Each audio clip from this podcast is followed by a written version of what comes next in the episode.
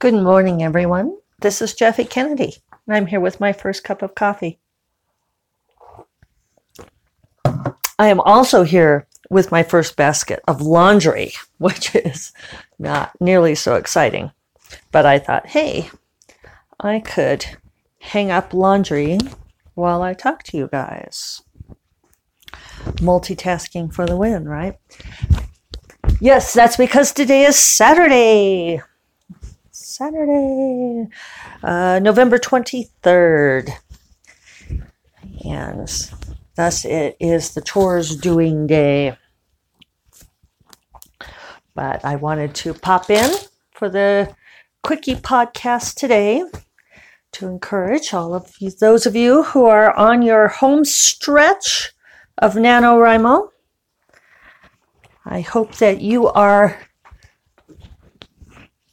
enjoying that home stretch um, and not worrying about where you are in the reaching of the 50,000 word goal. I think for myself, let's see, what have I done? I mean, with the fate of the Tala, I have cracked 83,000 words at this point. Uh, but for the month, I've done about 30,000 words this month. And I was looking at my um, listing, my tracking spreadsheet, and I typically do 30 to 45,000 words a month. At least that's what I've been doing this year. And that seems to be what I do.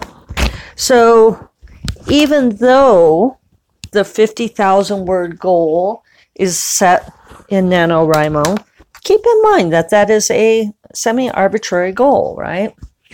It's an, I mean, they picked it because it was a nice round number.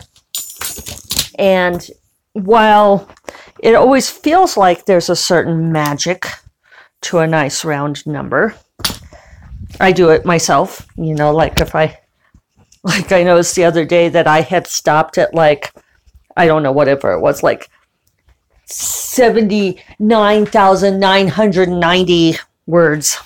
And I thought, well, damn it, I should have just kept going and I could have cracked 80,000 words. And then it's like, yeah, but why? because it's not like the number 80,000 is any more magic than 79,995 or whatever it was.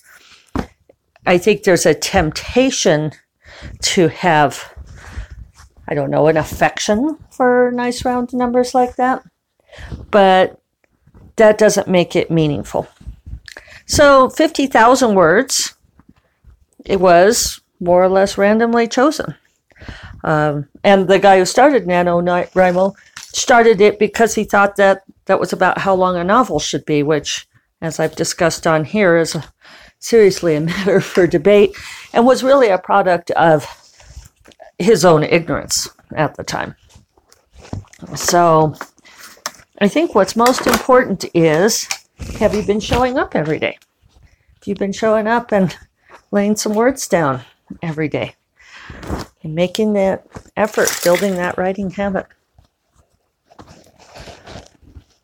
I wanted to address something too that uh, my assistant Corrine commented on early on. Um, I don't remember where she said it. it. Might have been in reply to one of my tweets or something, but it was in response to my talking about being a pantser, which she also is. And she said that one of the pitfalls of being a pantser, of not pre plotting, is, or of being a gardener, a mister, she said, is that sometimes you'll be riding along and suddenly the person that you thought was the villain turns out to be the hero, or vice versa. I can't recall which way it happened for her. And she felt like, oh no, she had made a mistake because the story turned in an unexpected direction. And I can understand feeling that way. But the thing about writing for discovery in this way, gardening, is when you plant those seeds, sometimes you get unexpected results. And one of the great mantras, I suppose, of being, of writing in this way, of embracing your creative flow, is welcoming what you get. Um, I think that's an important an important thing to remember when working with the subconscious on any level and asking your subconscious to manifest anything for you is that whatever you get it's very important to have gratitude for what you get and not to question it.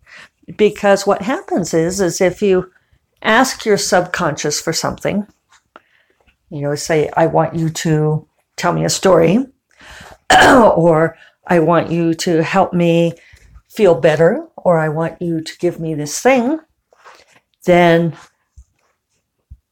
if the subconscious then provides you with something that's not precisely what you thought you were going to get and you're like that's not right that's not what i wanted that's a mistake you screwed up then the next time you ask your subconscious for something, it's not going to want to give it to you because nobody responds well to being criticized. And the subconscious is still part of us. And we avoid, nobody wants to be kicked, right?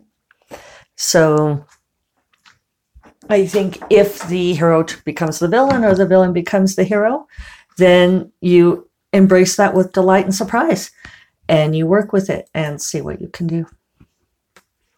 So, on that note, I am going to continue on with getting this house clean and uh, some businessy things today, maybe a little bit of reading. I hope that you all have a lovely Saturday. Hope that you are finding it in your heart to be grateful for what you receive, whether you expected it or not.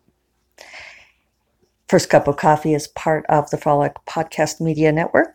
You can find more podcasts you will love at frolic.media slash podcasts. Thank you very much to Sister Podcast Tea and Strumpets for the shout out the other day. Um, very fun podcast breaking down Regency romances. And I will talk to you all tomorrow. Take care. Bye bye.